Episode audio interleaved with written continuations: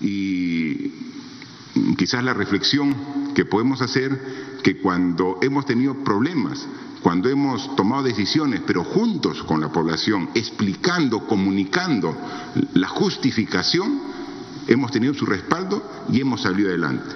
Y entonces, cuando esta pandemia del coronavirus, primero, muy lejos del Perú, comienza a generar dolor, muerte en Asia y luego comienza a expandirse por todo eh, nuestro planeta y llega también al Perú, inmediatamente hemos tomado decisiones. incluso algunos dijeron cuando iniciamos eh, de manera eh, preventiva algunas acciones que eran exageradas, pero ahora después de ver los efectos, las muertes que están causando en el Perú y en el mundo. Eh, creo que todos eh, coincidimos que eran sumamente necesarias y hay que perseverar en ello. Así que sigamos. Somos los podcasters. Búscanos en Facebook, Instagram, Spotify, Anchor y Apple Podcasts como arroba los podcasters. Escucha nuestro playlist en Spotify, Mejores Discos del Siglo XXI. Buenos días, buenas tardes, buenas noches. Están en un nuevo episodio de los podcasters. Eh, más que nada en la cosa pública, junto con Rubén. Hola Rubén, ¿qué tal? Hola, ¿cómo están chicos? ¿Qué tal? Otra, una eh, semana más. Una semana más con el COVID-19. Eh, este es un episodio un poco peculiar porque estamos haciendo un stream, obviamente porque nadie puede juntarse ahorita personalmente. y, pero tenemos una, una invitada, otra invitada. Hola, este, gente, ¿cómo están? Espero que de alguna u otra manera se estén cuidando, este, y no, también se estén divirtiendo en su jato, pues, ¿no? Eh, llamo Valeria ya contaron un poco del tema del asesoramiento para, para la campaña de Isabel Cortés de Juntos por el Perú, hashtag número 20. Y este, ahora yo estoy trabajando en el Centro de Comunicación y Creación Popular, donde trabajamos temas de memoria eh, en diferentes plataformas digitales, ¿no? Eh, bueno, entrevistas, eh, seguimiento, a, espacios físicos de memoria y espacios populares de, memoria, ¿no? Eh, bueno, eso. Genial, y bueno, y por eso estamos acá, bueno, estamos con Valeria en esta oportunidad, porque tenemos los, los este, Arnold, Valerio, historias que de repente pueden interesarles acerca de esta cuarentena y de hecho también vamos a profundizar a partir de estas en algunos temas que han quedado en el aire o que están muy presentes para bastantes peruanos, ¿no? Algunos temas son, por ejemplo, eh, si ha habido abuso policial eh, o exceso de fuerza por parte de las Fuerzas Armadas. Por otro lado, si es que ha habido también, este, o sea, cuál va a ser el impacto económico de toda esta situación, si ha habido irresponsabilidad por parte de los ciudadanos y también, este, cuáles van a ser las proyecciones o qué pensamos que va a suceder con estos días de cuarentena tengan en cuenta que, bueno, para nuestros oyentes que no están en Perú, acá en el país ha comenzado el, estado de emergencia desde el lunes 16, desde el lunes que, se, que, se, fue, y va a durar hasta el próximo lunes 30 de marzo, ¿no? Mm, el presidente Vizcarra ha dado como una especie de, si es que seguimos todos en nuestras casas, todo acaba el 30, y si no, pucha, nos vamos como en España una o dos semanas más, ¿no? Yo creo, mm. yo, creo que van a decir, bueno, eh, bien, pero por si acaso, dos semanas más. Sí, sí, sí. No, de hecho, esa es la estrategia, ¿no? O sea, la estrategia no es espantar a, a, las personas en su casa diciéndole, bueno, nos vamos un mes, ¿no? Entonces, es, yo creo que igual bueno, hay, hay, bueno, ya lo vamos a ir tocando, pero también cómo ha, cómo ha sido el manejo de prensa de, del Comité de Comunicación de, de, Vizcarra, ¿no? Y bueno, eso sí, dos semanas, ya vamos dos semanas, bueno, vamos a ir dos semanas y dos semanas más, y es que el virus se, se incuba 15 días, entonces sería imposible que en 15 días ya las cosas estén como normal, ¿no? O sea, recién acá empieza, digamos, de recién aflora. Es una carrera de largo aliento igual, y bueno, bueno, lo estamos viendo, ¿no? Yo creo que sí, en ese sentido, este, fácil lo que están haciendo es que en estos días que incube, ¿no? Y ver claro. el día 15 cuáles son las personas que están infectadas y poder mapear a esas personas infectadas y rastrear los focos infecciosos. No sé si esa es la estrategia, la verdad, no estoy eh, también informado, pero me parece que de repente eso es, porque también por otro lado, eh, algunas personas que han fallecido en sus casas o dentro de nosocomios son este, principalmente viejitos, ¿no? Sí. Entonces, este, eso también me parece eh, peculiar, ¿no? Es como lo que de repente se había denunciado, o sea, no es por alertar, no es algo confirmado, pero es como de repente lo que pasó en España o en Italia, ¿no? De que eh, dejaba, o sea, decían que llamen a los números, pero no los atendían o se demoraban, y no es que sea directamente, pero por ahí se ha dejado deslizar de que podría ser de que simplemente los dejan morir por la edad, ¿no? y bueno, ahorita. En bueno, empezamos con Está en fase 4, ¿no? Está en fase 4 ahorita en España o en Italia, si no me equivoco. Con el tema del estado de emergencia. ¿no? Creo que sí. En, en, Chile también, creo, ¿no? En Chile sí, en fase 4. Fase 4. Está catástrofe, creo que es, ¿no? Sí, guaso. Sí, se está muy jodido el tema para, por allá. Pero vamos a meternos el tema de. Bueno, en mi caso, yo no estaba acá en Lima cuando se dio lo del estado de emergencia, ¿no? A menos en mi caso estaba en provincia, estaba en Tarapoto, y acá Rubén y Valeria estaban en Lima. Sí. Brother. ¿Ustedes cómo lo, cómo lo pasaron? O sea, El nosotros... Sí, dale, dale, dale, dale, Rubén. dale, dale, que todavía, este, eh, yo, yo la pasé, o sea, yo lo que quiero saber es que nos cuentes qué, o sea, ¿Cómo has hecho para llegar de Tarapoto sabiendo que saliste el mismo día que Vizcarra decretó el estado de emergencia? que queda, según tengo entendido. ¿Y cómo llegaste hasta acá, creo que al día siguiente a las 8 de la noche? Mm, no, no, las 8 de la noche no. O sea, fue... O sea, yo viajé el mismo domingo, tenía un eh, viaje programado allá. Eh, el, domingo, el domingo en el que se decretó lo, el estado de emergencia, el 15, y iba a regresar este jueves pasado, 19, eh, yo llegué a Tarapoto a las, habrá sido las 4 o 5 de la tarde, a más tardar, y el, lo que decretó Vizcarra fue a las 8, 8 y media aproximadamente, ¿no? Entonces no estuve ni siquiera tres horas eh, tranquilo. Supuestamente cuando salió la transmisión en vivo, Vizcarra, las primeras cosas que Vizcarra comentó fue el tema del trabajo, que eh, al menos tu empleador tiene que hacer todos los medios posibles para que tú trabajes en tu casa. Y si no se puede, no trabajas, así de simple, ¿no? Cosa que no se ha cumplido porque hemos visto en los medios de comunicación que ha habido call centers o toda esta cuestión que no se han cumplido para nada, ¿no? Oye, eh, también me enteré, me enteré de un chiste aparte, me enteré de que una cabina de internet estaba, o sea, tenía 40 chivolos jugando Dota acá ahorita, baños, o sea, o sea, hoy día me enteré, pero parece que la han cerrado hace dos días, un día, y el señor estaba cobrando más. Claro, de ley, pero el señor estaba cobrándole más y 40 ahí recontra focos infecciosos jugando Dota. ¿Qué? ¿Qué? Ah, ¿también un circo en AT? Oh, dice que también fue. Seguía con que también Vizcarra había dicho que cualquier persona que estaba quería volver a su lugar de residencia tenía un día de plazo para volver.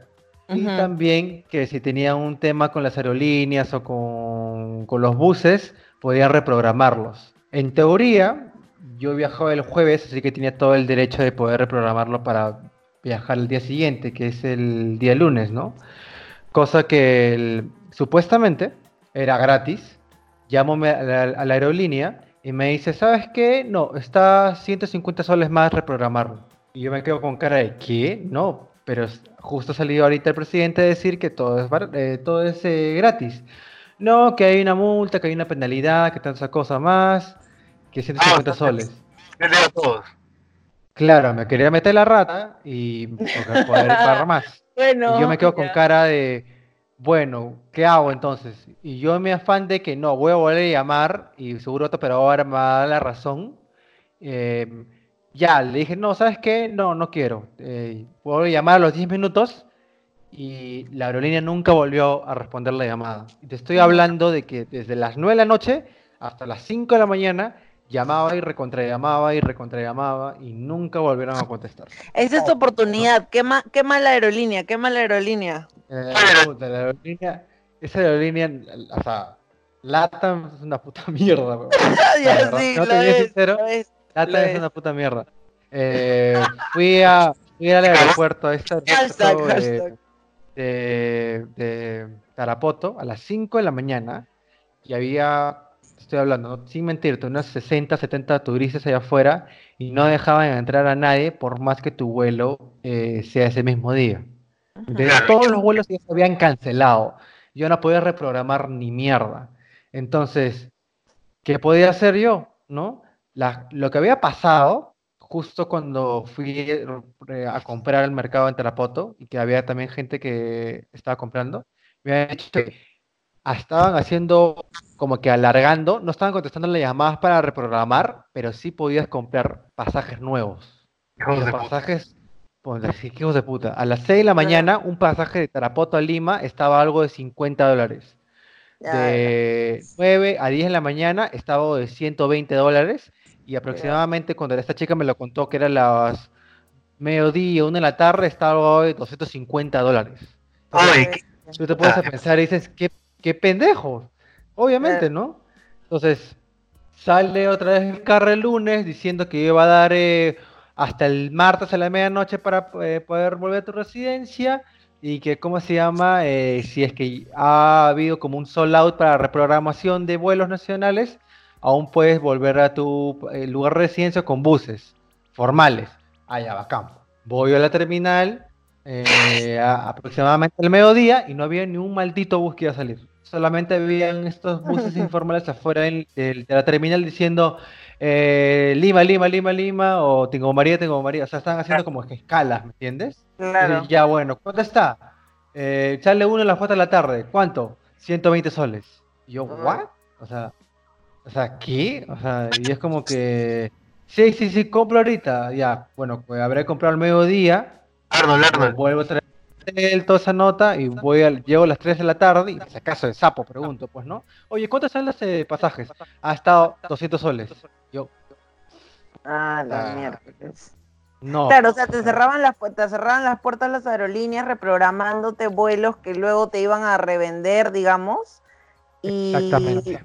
claro, y luego como cuando el, el- escalaba el precio, escalaba el precio, las personas ya no, a- a- o sea, ya no iban a hacerlo por la velocidad, o sea, necesitaban la velocidad de regresar rápido por el por, el- por mandato del, del, del, del Estado, ¿no? Claro. Pero O sea, y no habían, no habían controlado la, em, el ¿Cuánto tema del mercado. Claro. ¿Qué? O sea, hay- tengan en cuenta que solamente hay dos vuelos, al menos de Tarapoto, o, que es en la mañana, aproximadamente a las 10 de la mañana, y hay otro que sale a las 5 de la tarde, ¿no? Y ponte, cada, cada avión, ¿qué- ¿cuántos pa- pasajeros podrán meterse? 150 personas, no más. Y estoy exagerando, ¿no? Y eh, ¿cuánta gente habrá estado Eh, un domingo como yo? Como que 500 personas, 600 personas ahí varadas, ¿no? Entonces, eh, yo fue a las 4 de la tarde y era un bus, pucha, una piltrafa, pues. O Era un bus que pasaba piolas si estabas en, en la sierra porque, porque no hacía, porque ahí hace frío, ¿me entiendes? Pero con dos ventanitas chiquitas en un lugar en la selva en que estamos a 32, 33, 4, 34 grados. O sea, no, pues. Y que las 50 personas o 60 personas, personas, yo y tres personas más teníamos tapabocas y la gente estornudaba, comía, ¿me entiendes? Tosía, entonces era, es Ah, un- no, eso- Claro. Fue horrible, fue horrible. Fue bastante horrible. La gente ni, ya ni se quejaba porque ¿No? llegó un punto en el que... ¿Qué pasó? ¿Aló? ¿Aló? Sí, ¿Se me escucha? ¿Se me escucha? Sí, sí, sí. escucho. Sí, te escuchamos. Ah, quería ¿Aló? ¿Voces, voces en mi cabeza? Escúchame, ¿dónde estaba el ticket de, de bus y el ticket de, de avión normalmente? Ya, el ticket de avión está aproximadamente algo de 100 soles a 120 soles. ¿No? Ya. estás comprando que dos semanas antes de viajar. Si estás viaj- viajando así con anticipación, pucha, te sale mucho más barato, pues 80, 90 soles, 60, si, si consigues, Claro. ¿no? Y un bus, eh, un bus te sale aproximadamente también ese mismo precio, ses- 60, 80, pero ten en cuenta que es un viaje de 24 horas, pues, ¿no? Porque estás o sea, prácticamente cruzando todo el país, pues, ¿no? Selva, sierra, costa, ¿no? Entonces eso. Eh, la cuestión es que por más que hu- hubo un decreto diciendo que eh, un bus que ya estaba en ruta no se puede parar, no puede volver a su punto de, de inicio, nos pararon como cinco o seis veces y no es por exagerar, pero perdón, de estas seis o siete veces, de estas seis o siete veces habremos comido cinco, cinco veces, ¿no? porque no nos dejaban pasar. Te estoy hablando Claro. que nos pararon en Tucumaría, coimearon. Llegamos a Ponte de la Oroya, nos coimearon. Llegamos a Huánuco, coimearon también otra vez. Te estoy hablando que subió un policía diciendo que dónde está el decreto, que nunca nos han informado nada, que tanta cosa más, que no van a volver, que tienen que volver a Tarapoto, que eso no es nuestro problema y tanta cosa más Mm, cuando eh, el policía tiene toda la responsabilidad de que ya, bueno, no podemos pasar, pero al menos nos tiene que generar como una estadía o un lugar de acopio para que nosotros esperar. Pero esta persona o este grupo de policías de tránsito se estaban lavando las manos, ¿mañas? O sea, no querían tener responsabilidad de 60 personas ahí metidas eh, hasta el 30 de, Igual, una, marzo. de las quejas, una de las quejas al ejecutivo es que no pueden dar un día de, mm, de plazo para que las personas vuelvan a, a su lugar de vivienda, digamos, ¿no? Si es que están en algún destino del país. Un día es, es, es responder a esta compra rápida de tickets donde te suben el precio como se les da la gana, más la Exactamente. cuestión del miedo sanitario y la coyuntura y todo esta... No, muy difícil. No, o sea, día era muy poco. El día lunes, mira, eh, ah, para ponerte la cereza en el pastel, lo del tema de las coimas fue el martes. Eh, yo viajé el lunes a las 4 de la tarde y habré llegado a Lima a las 11 y media de la noche el martes. O sea, eran más de Ah, 24 horas. Eso fue 30 horas, 33 horas, algo así, ¿no? Y ponte que el mismo lunes que yo viajé, a las 10 o 11 de la, 11 de la noche, pasó como una especie de huaico camino de, de Tarapoto Tingo María. Arnold, por Dios, y de verdad. pasó todo. Sí, hubo- yo tengo fotos de verdad. O sea, hubo un eh, desplazamiento de tierra y desde las 10 hasta las 3 de la mañana, eh, como que hubo un traficazo, nos tuvieron que ayudar porque el bus se quedó ahí varado, o sea, en medio de toda la tierra ahí, y han tenido que sacarlo entre varios camiones. Perdón, que me río. Entonces, fue horrible, fue horrible, porque hubo un momento en el que, Ah, hubo un momento en el que, claro, hubo un momento en el que la gente empezó a, a toser, empezó a estornudar, porque sí había gente enferma dentro del bus, eso sí es verdad. Y hubo un momento en el que ya que estábamos parados, dos, tres horas ahí parados, y nos paramos entre cinco o seis personas y dijimos, ¿sabes qué? Eh, de los pocos que tenemos tapabocas, nos podemos tomar el riesgo de estar cerca de esta gente que está estornudando, así que proponemos, así, a frente de todos, la gente que estaba ahí en el bus, que la gente que está estornudando, que se siente mal o se siente enferma, que por favor se pueden ir a la parte trasera del bus. ¿No? Y hubo un momento en el que sí la gente, sí, la gente se molestó porque fue como que gente, eh, o sea, se- no, me está discriminando y tanta cosa más, pero era, era como que, oye, o sea, estás enfermo, está, estamos en un estado de emergencia, nadie quiere ir a Lima y puta, llegar a Lima y estar enfermo, ¿no? obviamente es por la hueva, ¿me Claro, menos, claro. sano, ¿no?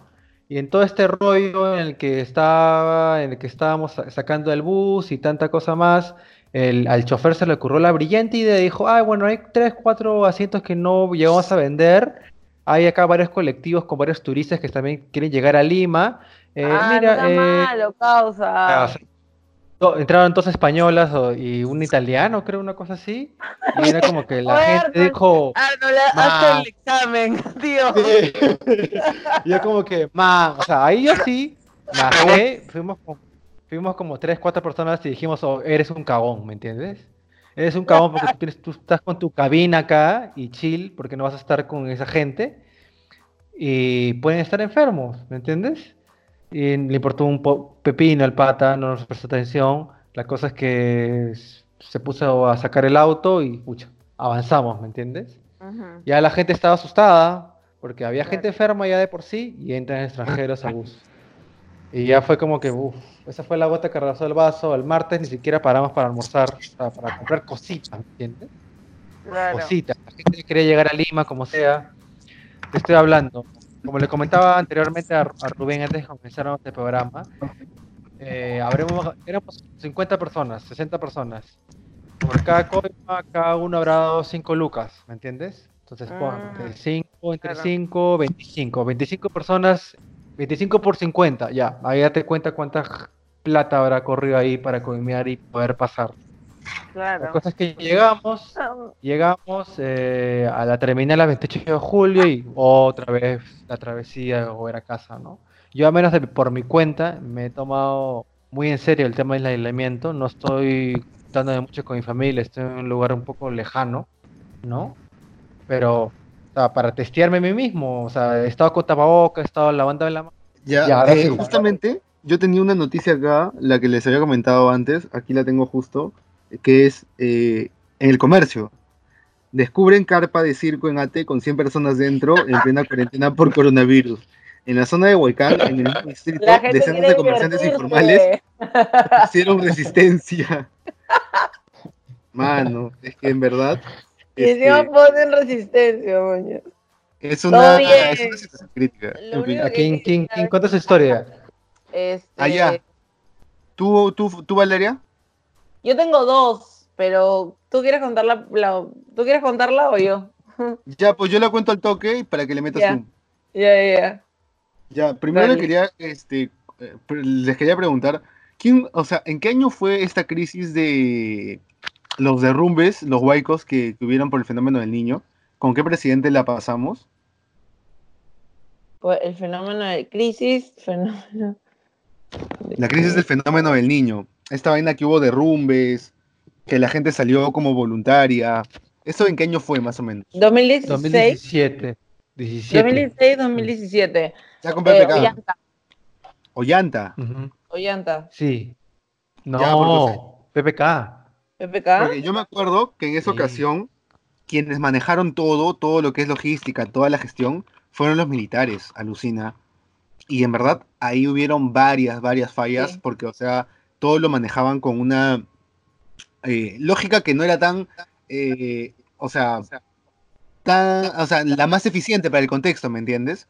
Entonces, este, a veces distribuían personal, pero no lo hacían de forma eficiente, o tenían voluntarios en cantidad, pero no tampoco, o sea, tenían la, eh, la logística y el conocimiento para poder distribuirlos bien, man, o sea, de repente también se le ha confiado enteramente a las Fuerzas Armadas esta situación, o sea, de hecho, es una chambaza y es difícil hacerlo, pero de repente no, tienen esas, no sé, esas cadenas de comunicación o de información que tal vez otros estados y otros países sí tienen porque, no sé, hay una profesionalización más profunda o qué sé yo, ¿no?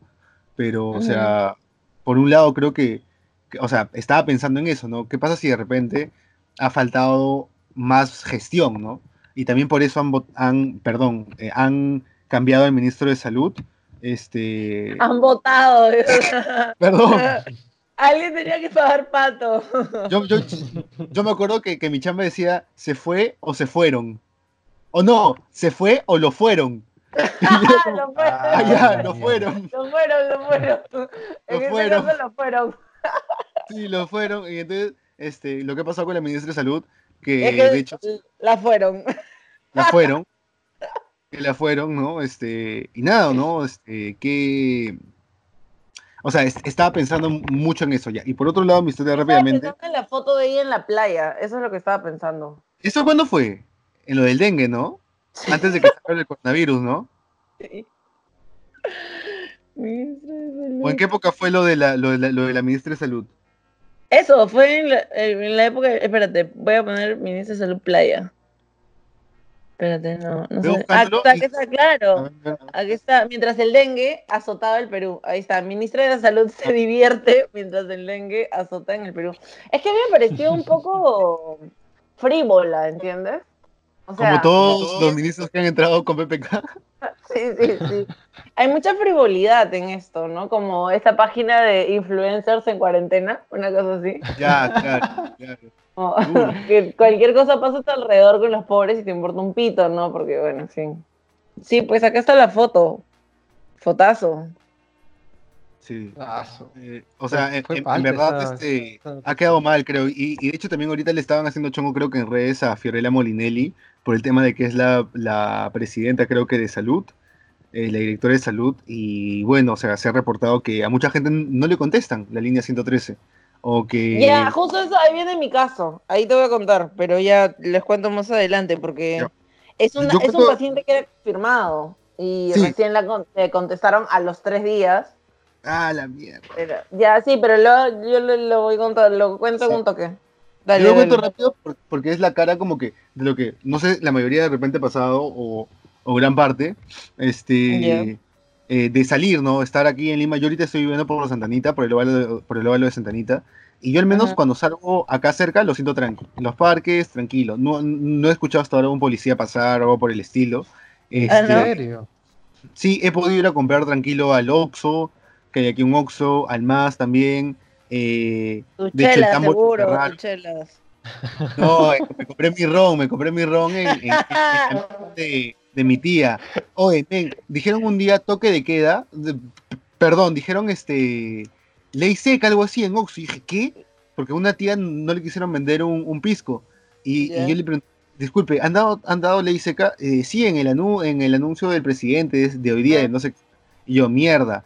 Fui a otra tienda y me dijeron lo mismo. Y yo agarré y le dije a mi tía, tía, necesito alcohol, tía, estoy ahí, o sea, no voy a pasar Estoy 15 días sin alcohol, ¿me entiendes? O sea, tía, por favor, ayúdame. Y me dijo, ya, mira, Tía, acá, por favor, ayúdame. acá tengo una amiga que de repente te puede dar, ya, y fuimos de ahí, bla, bla, bla, al toque, pum, saqué mi ron, mi promo, mi ron blanco con mis dos, este, Sprite Jumbo y mi hielo, y mi hielo, y pagué feliz, Con hielo Que todavía. Pagué nunca, feliz que nunca hielo, nos ¿no? falte, que, nu- que nunca nos falte, de verdad, o sea, que huevada. nunca nos falte. Y te O sea- fuiste tranquilito a dormir. Y me fui, tra- y me fui tranquilito a la casa de mi tía. Me dijo, ¿ves cómo te hace problemas? Ahora ya tienes que estar tranquilo. Tienes que, por eso tienes que vivir tranquilo, no tengas problemas. Y yo como que, bueno, ¿qué te puedo decir, no? Eh, este, Claro. Y hoy día me entero de que, o sea, Lili le pide a mi vieja un ron. No, ayer. No, perdón, un, un vino. Que vaya a Plaza a comprar un vino. Porque Lili me dice, oye, no hay ley seca, que estás hablando huevadas. Y yo, ¿qué? Ni cagando. Y de la nada va y viene con el vino. O sea, sí están vendiendo alcohol Claro. y simplemente quedé como un tarado. No, Pero pero, bueno. es que en verdad sí no estaban vendiendo, o sea, habían algunos, este, algunos establecimientos, eh, eh, te digo, eh, WOM, Plaza Vea, tenían Metro, tenían sus anuncios de que no iban a a Sí, vender cerrado. algunos días y luego otras personas salían diciendo, oye, hoy sí van a vender, por si acaso aseguren sus chelas, manjas. Una cosa así. Aseguren sus chelas.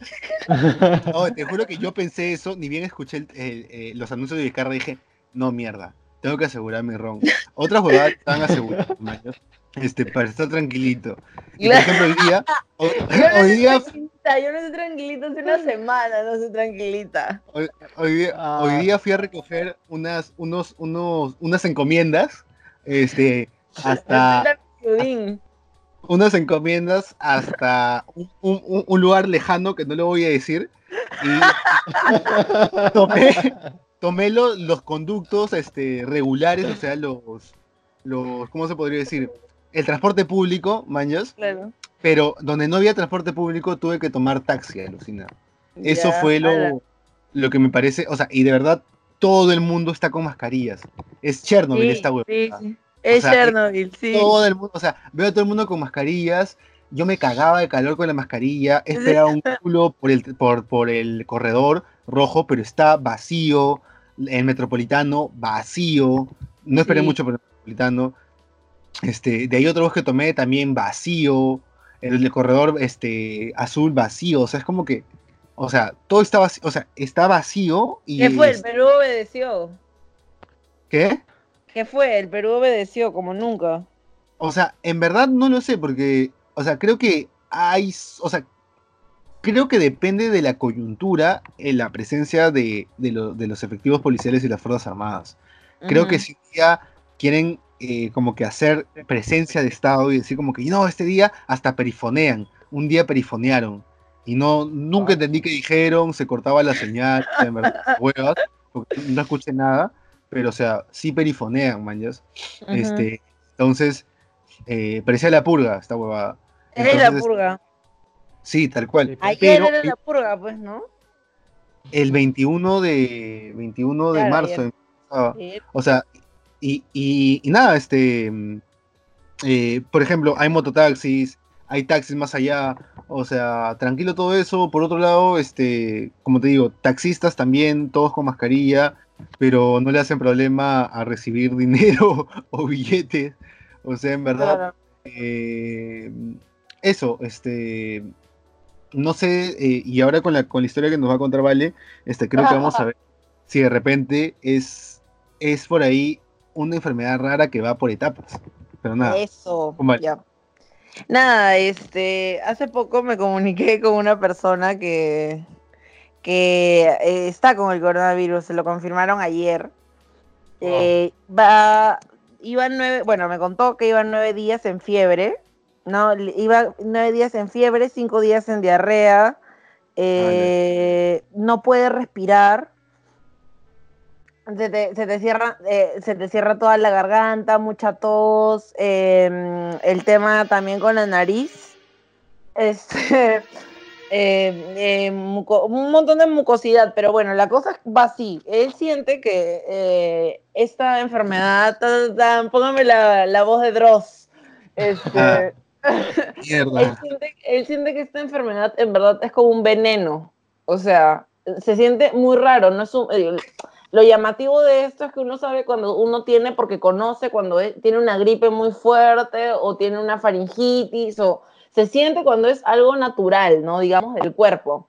Pero esa persona no siente que es el cuerpo, sino siente que es como cuando te tragas una lacrimógena, de esa gente combativa Ah. es algo así, ¿no? O sea, es esa clase de, de- Es como un veneno que tú tienes que, o sea, por lo que yo pienso y deduzco, es que tú tienes que pelear durante dos semanas, que es la que dura en tu cuerpo, batallar, digamos, con la fiebre, con la diarrea, deshidratación, no poder respirar, o sea, tener 39, 40 de fiebre, porque he estado nueve días con fiebre de, de 39, 38, 39, 38 y no bajas. O sea, y lo increíble de esto es que al comienzo parece que no te pasa nada. O sea, ponte, empiezas con una tos, se te calma al día siguiente. Luego tienes mucosidad, se te calma. No tienes fiebre al comienzo. Pero cuando ya empieza fuerte, que es como el quinto día, empieza, de- y desde ahí empiezas a contar, o sea, bueno, desde ahí él empezó a contar y ese era su día uno en fiebre, pero ya había tenido cinco días donde la enfermedad estaba que ya le jodía el cuerpo, ¿no? Ya se, se tenía algunos síntomas y él imaginaba que nada. La cosa es que es confirmado, o sea, que tuvo un contacto directo porque él vive en una casa cultural y a esa casa cultural llegaron unos italianos hace dos semanas más o menos, o dos semanas o tres. Pero era la época donde podían salir, la, podía salir la gente de sus países y todo, y ellos decían, bueno, normal, o sea, no pasa nada, hasta que se dieron cuenta de que, el- de que uno de los italianos estaba gripado, tosía y no sé qué, y puta, la- y, y como que luego, este, bueno, ellos normal, ese día estaban en juerga, no en juerga, pero puta, estaban quemándola, pues, ¿no? Estaban fresh, así, y una, y una italiana se desmaya. ¿Qué? Sí, se desmayó en la casa cultural. Y ellos, por, ni por acá que podía ser, o sea, ya teníamos las noticias que corona y no sé qué, pero no imaginaban que, o sea, se haber desmayado otras cosas, pensaron, y primero no sacaron muy bien que el italiano estaba enfermo, hasta que ellos empezaron a sentir mal, muchas personas de esta casa cultural. Este, y yo sí no puedo decir el nombre de la casa cultural porque ahí se es como que No, involucrar mucho, ¿no? Claro, pero, pero yo creo que, o sea, bueno, esta persona que, que me ha contado el caso, que es una persona cercana, este, no tan cercana, este, em, ha estado conversando con sus amigos, o sea, está en contacto con sus amigos y esos amigos también están con los mismos síntomas. Imagino que también sus familias. Y ahora, bueno, este, este pata me ha contado de que, de que su familia, de hecho, está también con todos los síntomas, ¿no?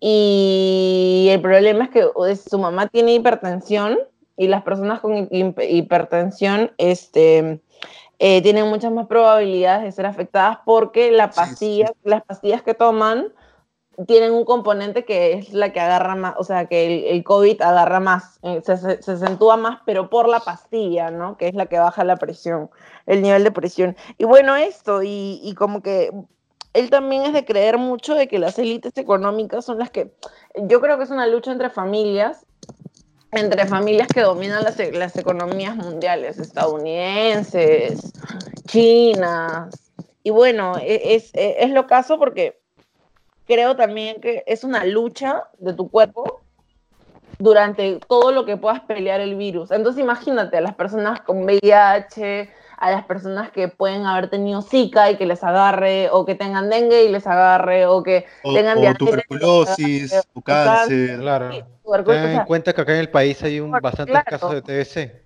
Sí, eso, o sea, lo- lo- el, el hospital que más responde a estos casos es el Bravo Chico, que imagínate que llegue un foco infeccioso al Bravo Chico, que es el que atiende más pacientes con tuberculosis o que atiende gran cantidad de pacientes con, con tuberculosis, o sea, ellos son poblaciones vulnerables y es probable que este, este virus, como estábamos conversando con Rubén, sea programado para poblaciones vulnerables, ¿no? Poblaciones que no van a aguantar dos semanas que tu cuerpo, porque tu cuerpo tiene que estar parado para aguantar la deshidratación, para aguantar la respiración. Y, y este amigo mío, bueno, lo que sea, está este... ¿Y, y- Perdón, y- cómo así se lo confirmaron? ¿Cuál fue el proceso que Ah, sí, hizo sí, sí, él? ahí estoy. Eh, estuvo llamando tres días, o sea, es- ha estado llamando, eh, ponte que llamó el jueves, ¿no? Mm. Llamó el jueves, le dijeron en 48 horas llegamos, pasaron las 48 horas le dijeron no en 72. Uf. Y ayer le han confirmado que tenía, o sea, ha estado cuatro días esperando a que los del 113 llegaran a su casa a confirmarle el virus. Pero él se encerró. Sí, él, es, él se ha encerrado, pero, está, pero se ha encerrado con su familia. Y su Claro. familia está contagiada también. Y su No. familia está encerrada o, Sí, toda o su sea, familia está hacen para abastecerse. No, sí han salido para abastecerse, claro. O sea, pueden haber que- contagiado. Chucha. Claro, pero en esa demora de los cuatro días, o sea, imagínate, y tiene todas las condiciones que confirman que tiene el virus, y ha tenido el contacto directo con, con- con los italianos, o sea, no puedes ¿Ya han ido llamar, a hacerle la, la huevada? O sea, Sí, el test. pero cuatro días después, cuatro días después de la llamada, man, ¿ya? Entonces, dejar en manos de los burócratas también esto, bueno, como él me decía, ¿no? Que se estaba quejando, me decía, puta, yo me muero acá porque este, dejar en, mis- en las man- manos de ellos este, la atención, imagínate, o sea, y, y no se preocupa por él, sino se preocupa por, por, por, por su familia, ¿no? Porque sus papás sí son mayores, entonces ellos sí necesitan atención urgente, no, no, estar, no seguir padeciendo, ¿no? Ah, Y bueno, eso. Y otro caso que mi mamá, este, o sea, creo que a mi mamá casi le da. O sea, fácil en dos semanas yo podría tener, si es que este caso es ¿Por confirmado. qué? Wow. Es que lo que pasa es que mi mamá trabaja en el centro, en el- para el Ministerio de la Mujer y Poblaciones Vulnerables, trabaja en el Centro de Atención Mujer de Chorrillos, que, es, un, una comisaría, pero que también tiene el centro de atención ahí, ¿no? Para los casos de violencia, eh, violencia de hombres contra mujeres y violencia familiar. Bueno, el tema es que llega el jueves un señor, un señor muy mayor de edad, 78 años, que había regresado de Europa y tenía un caso pendiente de violencia familiar. Y va y entra al, centro de atención de mi mamá y esto, pero no lo atiende mi mamá, sino lo atiende la asistente social, que es como la primera, la que te recepciona, ¿no? Digamos. Te atiende el caso, no sé qué, él- ella le, le empezó a registrar, o sea, no le registró porque ya está registrado, como que conversaron del caso un rato, no sé qué, nunca pasó a, a ser atendido por mi mamá, pasó a ser atendido por otro, por otro, otro trabajador, otro, es un abogado, ¿no? Bueno, la cosa es que eh, imagino que, o sea, imagino que sí, porque ahora que lo pienso, es todo el contacto dentro de esta oficina, ¿no? De, de, ese, de ese centro de trabajo. La cosa es que al señor le confirman el lunes que tiene coronavirus y en ese momento el lunes ponen en cuarentena a todo el, a todo el centro de- a todo el centro y a toda la, la comisaría, ¿no? O sea, porque es una comisaría. Entonces, hay policías que están contagiados. O sea, to- todo el trámite de estar en el mismo ambiente, compartir un lapicero, de ahí la boca, tocarse, no sé, todo esto es demasiado contagiable. Entonces, mi mamá el, todo el fin de semana se puso mal, se puso súper mal. O sea, el jueves, lo el jueves llegó el señor y mi mamá estuvo viernes, sábado y domingo enferma en la casa. Enfermaza, o sea, hasta las huevas. Tirada hasta las huevas. Y nosotros pensábamos, no, cre no creo porque el, virus se o sea, tiene un tiempo de incubación de dos semanas, entonces es- no puede ser, pero, pero también es como que no sabemos, ¿no? Porque dos semanas de incubación también puede, o sea, ha coincidido probablemente con una gripe estacionaria, pero también ha compartido el mismo lugar con este señor, entonces probablemente ha podido ser. Y, y ahora que me cuenta este pata lo que le ha pasado, este, pues, empieza así, ¿no? O sea, empieza, puede empezar por una gripe muy leve, te da el falso positivo, o sea, es como que si te haces la prueba o no, si te haces la prueba, puede que te salga, o sea, perdón, no te sale porque tú piensas que, que, que puedes tenerlo, pero en verdad tienen que pasar dos semanas para que se confirme. Y a mi mamá le hicieron la prueba eh, porque llamaron a todas las personas que habían estado en el centro de emergencia y le dijeron, este, tienen que hacerse la prueba, el señor está con, con ha estado con el coronavirus, man, ya, ya está, lo han hospitalizado, bla, bla, bla. Es de los primeros casos que han habido, de hecho. Y, y la... ¿Ese Este señor de mi- 68 que falleció? Sí. Ah, ¿En serio? Sí, Sí. sí, sí. Ah, la- Wow. Este, Y. ¿Y tú, ¿no? ¿Y tú tienes algo? O sea, ¿tú sientes algo? No, no, Al- no, algo estoy para, estoy. No. De momento, no, ni De digas. momento, de momento. Ni digas, chito, ni Lo que me digas. pregunto es por qué, por qué los, por qué los, los franceses preguntaban por la, por la vaina, o sea, porque... Eh, que la cocaína sí servía, ¿no? Oye, ¿cómo se ocurrió ese, ese rumor, ah? O No sea, yo recién me enteré hace un par de días atrás. ¡Qué quemados! ¿En Pero me representó, o sea, no entendí, pero dije, qué bueno, qué ¿Cómo bueno. que no, piensas, no? De repente, ¿no? Sí, A lo mejor, a lo mejor, a lo mejor si consumo más coca, a lo mejor me vengo, Es pero como yo que digo, puta, me encierro con un vino y bates y ya, tal vez me va bien. Ah, no, Lo peor es que este sujeto, es, es que este sujeto dijo, cuando le confirmaron, se armó un bate, maños, y ya. O sea, se cagó los pulmones. Saludos ahí a mi, compa- a mi Oye. compatriota. Pues, supuestamente ya quedas con insuficiencia pulmonar o tu capacidad De pulmonar Sí, por sí, claro. Ala. Wow. Oye, este, armó el bate. qué- ala, qué, Y lo qué, peor qué no sé cómo- que- sí, y lo peor es que me dijo algo como, no sé cómo, no sé cómo hubiera podido aguantar estos nueve días sin WIT, entonces ha fumado todas las, todo el- todos los días que estaba enfermo.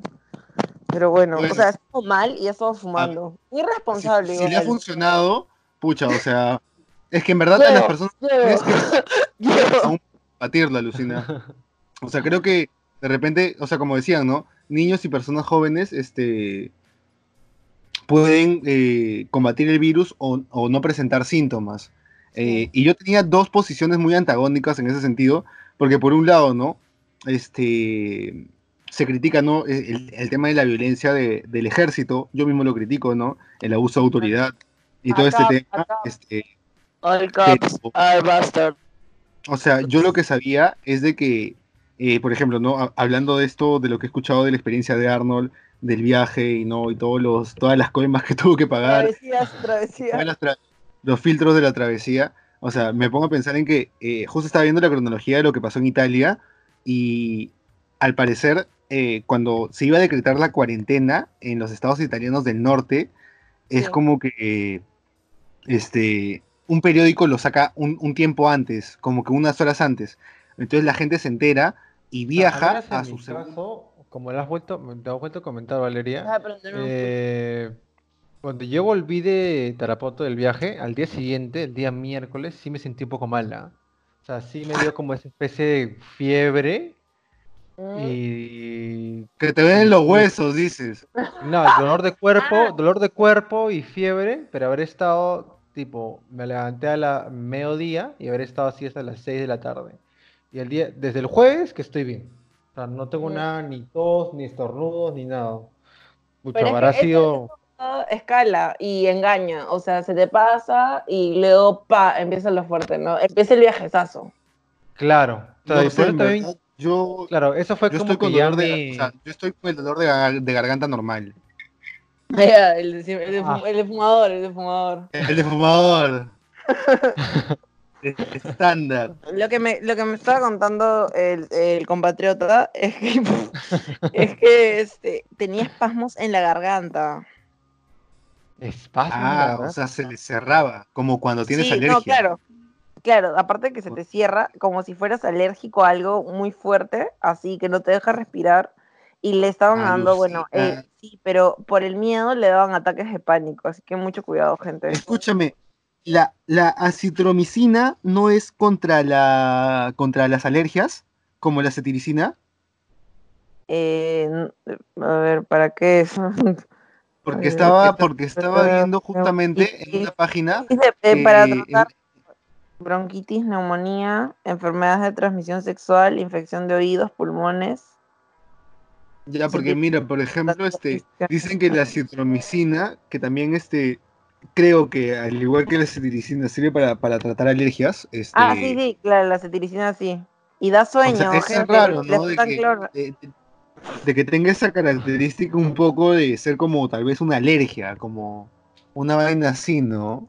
O Sí. sea, algo como en el ambiente, más que, o sea, lo que yo he leído máximo es de que, eh, o sea, es eh, principalmente por eh, moléculas, partículas de saliva que se transmite, y por otra parte, este, que a veces se queda en estado de, de aerosol en el ambiente, al menos un tiempo.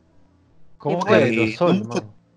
O sea, como partículas en el aire suspendidas. Como Cuando tiras un aerosol y quedan las partículas en el aire suspendidas, Ya. Ah, ya entiendes, estornudas y se queda en el aire flotando tus partículas de tus mini partículas su este, en el aire, contagiando a las personas. Por eso ventilación, ¿no? Ante todo. Sí. Ventilación, limpieza, de hecho, este, desintoxicación, o sea, de hecho, eh, dicen que te sacan Bueno, la yo tengo ropa, una yo sigo con la desintoxicación ropa con la que salí, lo siento. Estoy en, una en un detox bravo. Ah, no, yo estoy en una intox con Lili. Lili, ¿tú- ¿Tú crees que Hola. podría saludar a la- a las, al, al público, Lili? Hola. Hola Lili. Eh, Hola, Este- Liliana, ¿qué tal? Hola, Vale. Hola, Arnold. Este, nada. O sea, creo que mi testimonio puede ser que creo que tengo coronavirus. o sea, no sé, o sea, he estado con fiebre ayer. Rubén, muere mañana, Rubén He estado con, hoy me tocó, este, nasal, tos. Hoy me quedé casi sin respiración, o sea, tuve un tipo de soplido medio raro. El show del coronavirus. Ah, sí, sí, sí. Es la Ay, línea, no, la o sea, línea justo 113, pero. O sea, Sí. yo no sé si tienen que tomarnos en serio o tienen que tomarnos como si fuera una ronda de la Senti Show. No, no, no, no, no. O sea, lo que sí he visto, justo hoy, hoy también llamé al 113 y, o sea, literalmente no te toman en cuenta para nada si es que no reconoces específicamente a quién te ha contagiado. Ujú. O sea, como, Exacto. y así que, no sé, es como que no me sentí escuchada hoy, porque incluso yo solamente puedo llamar en estado de emergencia y, o sea, los estados de emergencia son muy graves ahora, este, para lo que yo tengo ahorita, pero no sé, o sea, creo que de esta forma, eh, si no se detecta a- tempranamente, pues, no sé, eh, cada vez se extiende, A más personas, ¿no? Con los que A más contacto personas dentro de la casa. Claro. ajá, Sí. Y ustedes nada, así eh, que, están con gente mayor también ahí, así que sí es. Yo oye, tengo una. Mi abuela tiene fibrosis pulmonar. ¡Hala! O sea, mira, yo creo que por un lado, Lili y ahorita había salido de, también un proceso de, una infección un poco fuerte. Entonces, este, creo que por ese lado puede ser la fiebre. Eh, yo estoy normal, o sea, con el, como te digo, con el dolor de garganta normal. Mi, tía, mi, mi, mamá y mi abuelo también normal por ese lado. Este, mi abuelo no- normalmente se enferma. Eh, ahorita no, no lo veo enfermo. Pero igual ya con Lili hemos quedado en que por si acaso que ella ya no suba y yo tampoco subir para, o sea, para no para, para no poner en riesgo a la gente, ¿no? Y o sea, igual puede puede pasar algo. Ujú. pero como dicen, eh, Claro, como están re- comunicando en, en- en- en- en varios saben, este, no, no necesariamente lo va a matar, puede tener secuelas fuertes, pero, o sea, la cosa es nosotros no movilizarnos lo- en lo posible y puta, y matar el virus dentro de nosotros, ¿no? O sea, de alguna manera este, Combatirlo. alimentarnos bien, tomar cítricos, combatirlo, ¿no? Sí, su aguante, alucina, porque yo creo que eso es lo importante acá, lo también preparar bastante la mente para que las energías, o sea, no soy puta la pachamamista, ¿me entiendes? Pero, La gente punk, la gente punk, sí, haciéndole la Pero aguante me- a- pero me parece, claro, la gente acá también, le- este, me parece importante tener mucha fuerza mental para resistir esto, porque son, son días de combate donde tu cuerpo combate el virus y le gana, o sea, por ejemplo, este causa ya, ya la está pasando, ¿no? Ah, el paciente cero, o sea, igual-. Yo hoy voy a dejar de tomar, por ejemplo. Para, Hoy vas a para- dejar de- si me toca. Yo me compré un, yo me compré un, un Ensure, fuera de huevadas, alucina. Ah, Ensure, Ensure, mi Ensure, mi Mira, Ensure. yo me he comprado, yo te lo juro, salí así como en guerra. Dije, no, ni cagando. Me compro mi cetiricina con tal de que haya mucho polvo y agarro y me compré mi como viejito, mañana, mi mi vitamina B12, mañana, mi complejo de mi Claro. vitaminas. Y agarré y aquí tengo mi magnesol. Y me lo tomo, me lo tomo con un limón en la mañana, mi O sea, es como que santo remedio. O sea, Pérez Albela tenía la razón. ¿Sabes lo que me has dicho? Que el Big, el Big Vaporub también eh, mata eh, los virus dentro de la nariz. ¿En serio? Por eso yo creo que la coca también funciona. Ay, ya, por, por ese. Oye, alucina que en verdad, creo que sí, o sea, de hecho tenía un uso médico. De repente, si profundizamos en los usos médicos de la cocaína antes de que sea prohibida, pues en el siguiente capítulo de la cosa pública podamos dar esos datos. Si es que cocaína luz, realmente tiene- ha tenido alguna hay que propiedad, ¿no? Porque, hay que investigar. sí, Sí, sí. Sí, porque yo, sabía que lo usaban para como analgésico, que lo usaban como, como analgésico, como paracetamol y, y como estimulante para mantenerse despierto como el café. Eso es lo que yo Oye, sabía esa- que, o sea, Esa es la historia, ¿te acuerdas, ¿te acuerdas cuando, cuando contaste que eh, lo utilizaban en el ejército? No era la Ah, ¿cuál? claro.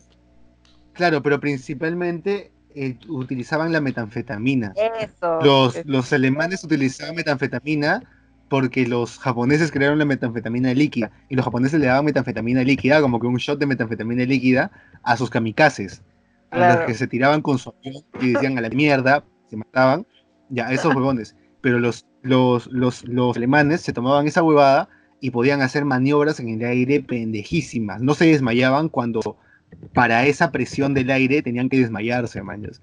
O sea, podían caminar dos, dos días seguidos sin cansarse de un lado a otro. O sea, ellos no ellos si no llegaron a. Rusia fue porque se les acabó la droga por un lado, por otro lado ya estaban teniendo alucinaciones, porque ya no comían, estaban tanto en la huevada. O sea, es como si tú agarras y te propones simplemente fumar puchos para que se te quite el hambre todos los días. Esa huevada. Ellos consumían unas pastillas que se llamaba Biperdin. Salió en un documental de la BBC, que antes estaba de hecho en, en Netflix. Ahorita no está en Netflix, pero lo puedo buscar para el siguiente capítulo cuando averigüemos las propiedades de la cocaína. Exacto. Y, Oye, no se puede Nada, perder pues, eso, ¿ah? Y de hecho, tengo un librito, un, un librito que compré en la última feria del libro, que es la historia de la cocaína en Perú, que habla desde, que, ta- que también lo puedo relatar en el siguiente capítulo, que habla desde cuando eh, pusieron en el laboratorio, eh, lo- los, primeros laboratorios de producción de cocaína en Perú, eh, farmacéuticas alemanas y farmacéuticas japonesas, en el Guayaga. Sí. Así Ah, que no es, no es casualidad que haya tanta coca en el Guayaga. No es casualidad. es, es histórico, es social y es más complejo de lo que creemos. Aguante. Aguante. Aguante. Y nada, en fin, este. Ah, Tenemos que hablar vamos del tema primer de... punto, pues, ¿no, Arno? Sí, sí, el tema de abuso de autoridad y el no cumplimiento de la norma. ¿Cómo lo ven, cómo lo están viendo ustedes por allá? ¿Han visto algún caso o algo así de abuso de autoridad? No, directamente el, el último del cachetadón. El Claro. Pero el cachetadón. Solo por redes y. Capitán Castro. Capitán Castro. y- y me- No, no, es este. No sé cómo se llama huevo. O sea, en verdad, este. o sea, todo respeto, ¿no? Pero eh, creo que eh, hasta al igual que otros casos, ¿no? ¿Por qué justamente se dan en lugares específicos? O sea, ¿por qué no dentro de, o sea, lo común? Y, y- y también, de hecho, esto de parar al señor que está con su perro paseándolo, lo de parear, es- lo de, lo de este video que, en donde detienen al surfista en Punta Hermosa, creo, y se lo Mm. lleven. Sí, por ejemplo, ¿no? O sea, eso ya es conchudazo, ¿no? Hacer deporte, o sea, justo te pones a hacer deporte, o sea, yo entiendo que liberes tu mente, ¿no? Haciendo deporte, pero de repente hacer ejercicios, estiramientos dentro de la casa, ¿no? o sea, obviamente no, no vas a salir a correr. Por último, es a correr con tu perro, ¿no? La- a dar una vuelta en la manzana, qué sé yo. Quemen a Rafael Osterling, que salió a correr con su perro. Digo, que salió a correr solo. Él es el perro. O sea, no sé, algo útil, o sea, al- al- algo chiqui, pero este, o sea, no sé, al menos yo, por aquí no he visto, pero eh, igual me, parece que, que hay un cierto perfil, ¿no? O sea, trato de hacer cumplir la norma y mientras menos vigilancia tenga, puta, lo hago más duro para hacer más rápido y más. Creo que es eso, o sea, no creo que es un razonamiento de yo soy militar y soy policía y soy malo y, y impongo la ley y, soy parte del cuerpo facho del Perú. No, o sea, yo creo que simplemente, ya, puta, nadie me ve, ya, hago, ya, hago, hago- pueda hacerla porque estoy en este lugar. Y pum, pum, pum. Y es un razonamiento que me parece, o sea, peligroso, que está mal, pero, o sea, creo que de la forma en que lo estoy diciendo, es obviamente, creo que más lógico que pensar que simplemente el efectivo policial o las Fuerzas Armadas son malos de... son Claro, fuerzas claro. demoníacas. Y claro, es- bueno, estos, estos casos particulares eh, que ha pasado, por ejemplo, lo del cachetadón, claro, yo siento que no responde a este monstruo armado que yo me imagino que sí en mi cabeza, que son los, los, los, fachos y que, son, y que son los militares y que son los más pedantes de los pedantes, pero sí, pues, o sea, pasa que agarran a cachetadones a las personas o le dan su, entre comillas, estate quieto. Yo no estoy de acuerdo para nada, para todos los que me están escuchando, y yo, yo sé que no estoy de acuerdo con esto, pero sí creo que esta es una, una de las acciones de pa, claro, le agarro, le doy una cachetada, oye, huevón, puta, qué chuchas acá, ¿no? Como que Claro. va, va un poco por ahí, pero también sin descuidar ese razonamiento crítico que evalúa las condiciones en las que estamos ahora y cómo podemos organizarnos para eh, enfrentar esa nota. Es que a mí me preocupa mucho igual esto, el tema de la represión policial, porque tú puedes ver y pensar que son pequeñas acciones, pero dentro de la cabeza de las personas, eh, de- la policía del pensamiento es lo que está funcionando ahora, ¿no? O sea, es el vecino que te, pareciera es el que vecino luego- que te quema, el, vecino el que te graba, eh, ¿no? O sea, mí- que luego de, de la, de, la, de la cuarentena van a haber más fachos. Eso es lo que Claro, yo entiendo. Mu- Muchas, más personas se van a descubrir fachas. le- claro, oh, amanecí, amanecí más facho que nunca. Y por otro lado también este, he, he visto muchos memes de Perú, de Brasil, de, no, de, de España y hasta de, del mismo Estados Unidos, donde ponen, este, por ejemplo, ¿no? Este, vota eh, los baby boomers criticando el socialismo, pero aceptando los mil dólares de Trump, por ejemplo, ¿no? Como que claro. y sale, y, y- y sale y sale una, una frase que dice, están algo confundidos pero entienden el espíritu, el espíritu del socialismo. Y esto que a mí me da un poco de risa, ¿no? O sea, por un lado, este, nos hemos descubierto en muchos sentidos, ¿no? Por un sentido autoritarios, por un sentido también este, muy pendientes del estado de bienestar, muy pendientes de los beneficios sociales, eh, y creo que en todo el mundo ha hecho notar eso, ¿no? El peso de lo que es este, el Estado y, y- tal vez redefinir, re- redefinir este, la legitimidad del Estado a, a través de esta crisis. Sí, no, totalmente. O sea, ahora los estados, eh, em, por ejemplo, los, no, no solo los, no quiero llamar, bueno, los estados populistas, pero claro, la intervención de- del Estado ahora va a estar mucho más le- legítima por parte del, del el pueblo aplaudiendo a los tombos, aplaudiendo a los militares. Yo creo que en países donde la tienen clara, eh, con el tema, por ejemplo, policial, o sea, Chile, por ejemplo, ¿no? que está viviendo ahorita esta, esta situación, no creo que tenga Ahí no esos casos. pero Perú, pero Perú sí tiene una predisposición hacia, lo- hacia el autoritarismo que asusta y que si se permiten más días y se reivindican, se reivindican las acciones.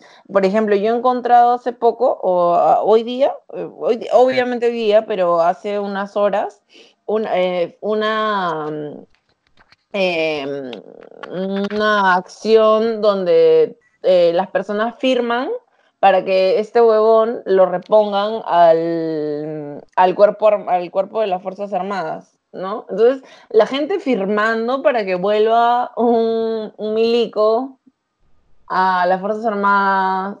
Entonces, ¿qué, qué más van a pedir más adelante?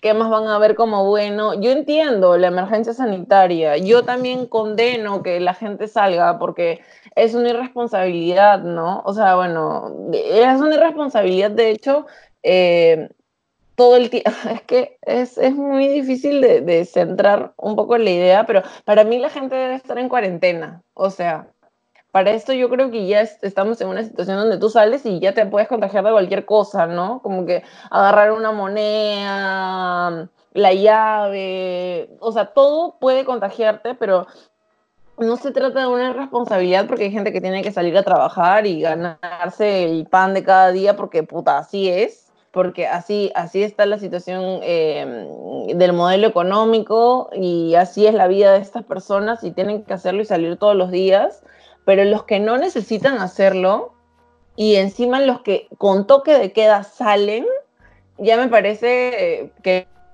no va. ¿no? que no es, que es súper penable, que sí, que es puta imprudente, ¿no? Que no sea huevón, eso.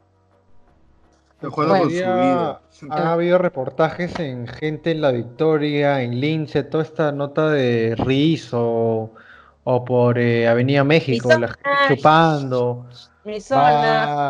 Claro, la gente chupando, la gente saliendo, discotecas abiertas, o sea, no, pues, o sea, son- justo son los puntos eh, o las situaciones en las que mayor contagio hay, pero como la, yo creo que la gente no le presta atención porque no están, o sea, como no está viendo esta manifestación de la enfermedad tan a corto plazo, piensa que nunca le va a dar.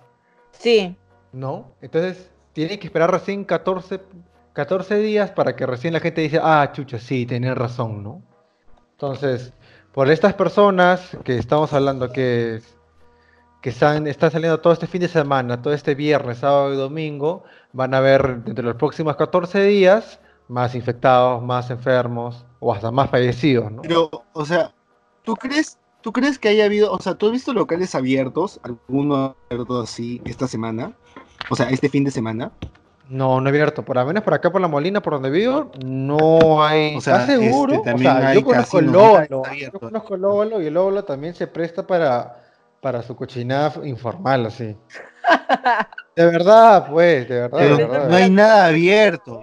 Huevón, te lo juro. Yo, yo salgo a comprar todos los días y lo único que está abierto es el mercado, este, e- e- ese que tiene un bulevar al medio, y de Ajá. ahí el Oxxo y el MAS. Y de ahí nada más está abierto, ni el Tambo está abierto. O sea, eh, Tambo en general ha mandado a, a, a- a descanso a sus trabajadores, no sé si pagado o no, pero no están trabajando. Ah, Pero bueno, ya. Ahí, Este, entonces, por este otro lado, tema del incumplimiento de la norma sí o sí van a, va a estar presente durante toda la próxima semana. O sea, yo creo, yo creo que eso O no sea, va a cambiar. Lo que, mira, lo que, lo que eh, escuché hace poco de, sobre los discursos de Vizcarra es de que esta semana estaría llegando 1.600.000 kits eh, inmediatos de detección del virus. Eh, eh, entonces, eh, supuestamente esta semana se van a sincerar las cifras tienen que hacer pruebas, este, inmediatas. 5.000 5.000 pruebas diarias han, han puesto, han estipulado. Wow. Ahorita creo que van en 6000, O sea, si no me equivoco. ¿Ustedes creen que lleguen? ¿Ustedes creen que lleguen a? ¿Ustedes creen que lleguen a a, a los 800 casos que tiene ahorita Ecuador? Sí, Yo creo que sí. de todas Sí, yo maneras. sí. Yo También estaba pensando en eso, que tal vez Ecuador se apuró en hacer las pruebas y por eso tiene esos resultados, pero nosotros aún no lo tenemos. Pero es que nosotros nos- yo creo que nos estamos confiando en los casos confirmados, pero los, los, posi- los falsos positivos me parece que son lo más peligroso, ¿no? Esos falsos positivos también. O sea, no, no tengo ahorita muy, muy, muy la noción clara de cómo son los falsos positivos, pero eso va a ser un contratiempo a la hora de, pucha, de, diagnosticar a la gente, de verdad. O sea, van a juntar a, a personas que no están tan enfermas y va a ser todo un rollo ahí. Y de hecho también la gente que está ahorita este, detenida, eso también va a ser otro tema, ¿no? Ese foco infeccioso de la gente hacinada por, por estar detenida, que son más de 10.000 personas creo que salió, o más de 1.000 personas, no sé exactamente el número. Eh, pero nada, este, aparte de este tema de la relación entre abuso de autoridad y la responsabilidad de la gente, íbamos a hablar también de cuál va a ser el, el impacto económico, ¿no? Eh, bueno, en sectores que creo que es obvio, ¿no? El turismo, por ejemplo, ¿no? O lo que es este los sectores de ocio también es complicado. Eh, no sé qué otros sectores ustedes consideran. A ver, el Eh, tema. ¿Ha, ha parado el tema de la minería ah, por ahora?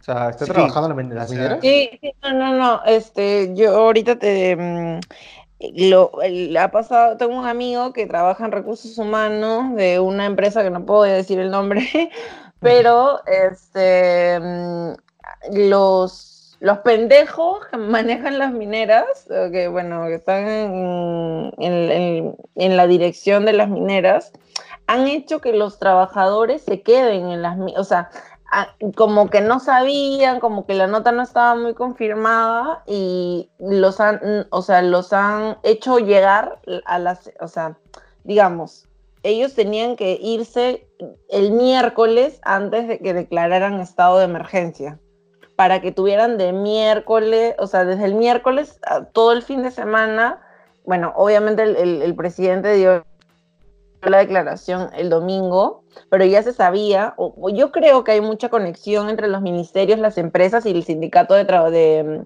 de mineros del Perú, que bueno, está, es un sindicato ba- bastante fuerte, bastante confrontativo, bastante presente, y bueno, las mineras que siempre han tenido mucha conexión con el Estado, entonces por ahí que a duras voces se escucha de que va a pasar, que, que- que va a haber un estado de emergencia o que va a haber una, una cuarentena o que ya debería, yo creo que lo que se sabe es que ya deberían en, en el, día, o sea, días antes que ya deben mandar a los mineros a su, a su, a su casa, ¿no? O sea, que estaba leyendo un artículo del New York Times sobre un, bueno, es un politólogo brasileño lo compartí, no sé si bueno, lo llegaron a chequear, pero eh, Miguel Lago, es de Miguel Lago, eh, y explica que todo el gasto del 2019 en hospitalización equivale al- a lo mismo que si, por ejemplo, se enferma el 1% de la población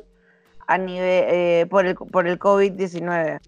O sea, todo el gasto de hospitalización del 2019 para todos los pacientes equivale a que el 1% de su población sea atendida. Imagínate cuánto sería que, no sé, sea el 8% de su población. ¿Cuántos O sea, en pocas palabras, si es el, o sea, el gasto que se gasta para el COVID, es el gasto de hospitalización de, de todo un año, o sea, es que no se gasta mucho, manjas. Es como lo que se ha visto en Perú. O sea, 45 camas de, de UCI. O sea, 45 camas en todo el Perú de UCI. Es lo que, que Puta, quieren frenar la curva. Eso no es ni mierda. Porque no mira, ahorita No están lo 5 puedo- personas en UCI, con, con más o menos casi 20 personas hospitalizadas. O sea, si esas personas pasan a UCI, serían 25 personas, o sea, quedaría la mitad de camas y en lo que va a crecer en las siguientes semanas, o sea, yo creo que ese es la el principal eh, objetivo del gobierno, aplanar la curva para que de alguna manera puedan distribuirse esas camas de manera más eficiente. Que no Sí. vayan tantas personas a, a- a tomar las camas de un momento a otro, sino que sea un proceso eh, de tiempo, paulatino. Sí, lo, que, lo que, o sea, es, sor- es sorpresivo es que, por ejemplo, el 6%, eh, Italia invierte el 6.7% de su PBI en salud. Es que todavía no, es- no, no caemos en el, en el pico, en el pico de, de lo grave del COVID, ¿no? O sea, porque el pico va a ser jodido cuando te das cuenta que un país con que ya tiene inversión, que ha tenido inversión durante años de 6.7 de su PBI destinado solo a salud, a comparación de países que en promedio en la región estamos en 1.3, o sea, por ejemplo, México invierte el 3%, Venezuela invierte el 1.7%, mientras que Italia invierte el 6.7% y España invierte el 6.6%. Esos países... Ah, en Perú es el 3.5% en salud. Chucha, me ganaste, 3.5%. No estamos mal. Sí, mira, Uruguay es 7, Cuba es 10. Wow. Aguante Cuba. Cuba es 10. Cuba es 10, pues. Demórate. Oye, ¿qué onda? Oye, todo el mundo está compartiendo que quien menos piensa, todo el mundo hacemos que. Sí, ajá, los médicos cubanos. Este, Estados Unidos manda, manda, manda armas, Cuba médicos. Sí, sí. Cuba amiga. Los médicos con una pistola en la cabeza, ¿no? Los médicos con una pistola en la cabeza. Los médicos, anda mierda, ve a este país. ¡No, por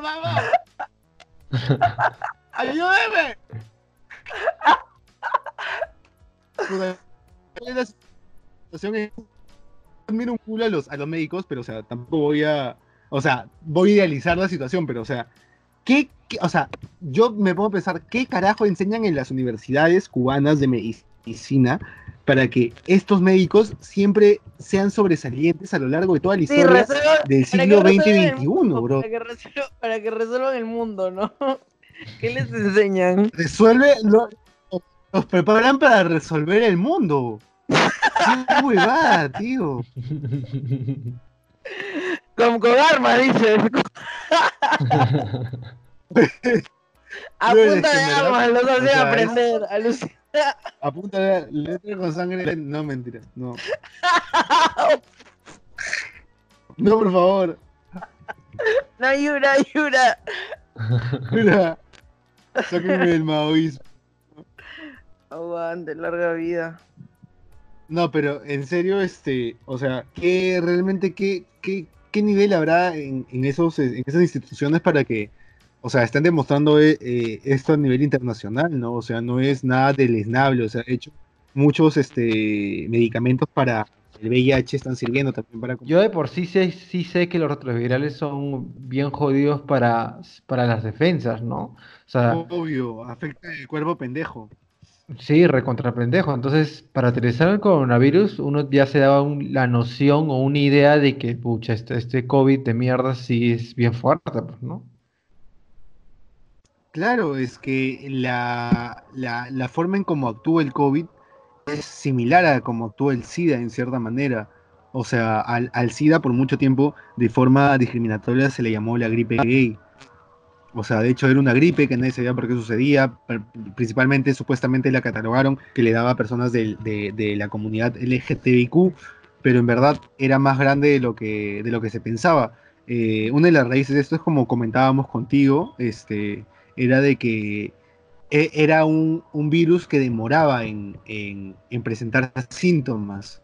Entonces podía haber estado como 10 años, 15 años en el ambiente y, y, transmitirse eh, justamente en toda esta época del, verano del amor y, toda esta revolución sexual norteamericana, europea que hubo, ¿no? Me encanta. Entonces, este, creo que, en este caso, o sea, no es algo, o sea, no es algo al pie de la letra, pero, o sea, creo que por un lado es, es así, o sea, es una gripe que es eh, causada por un viral, ¿no?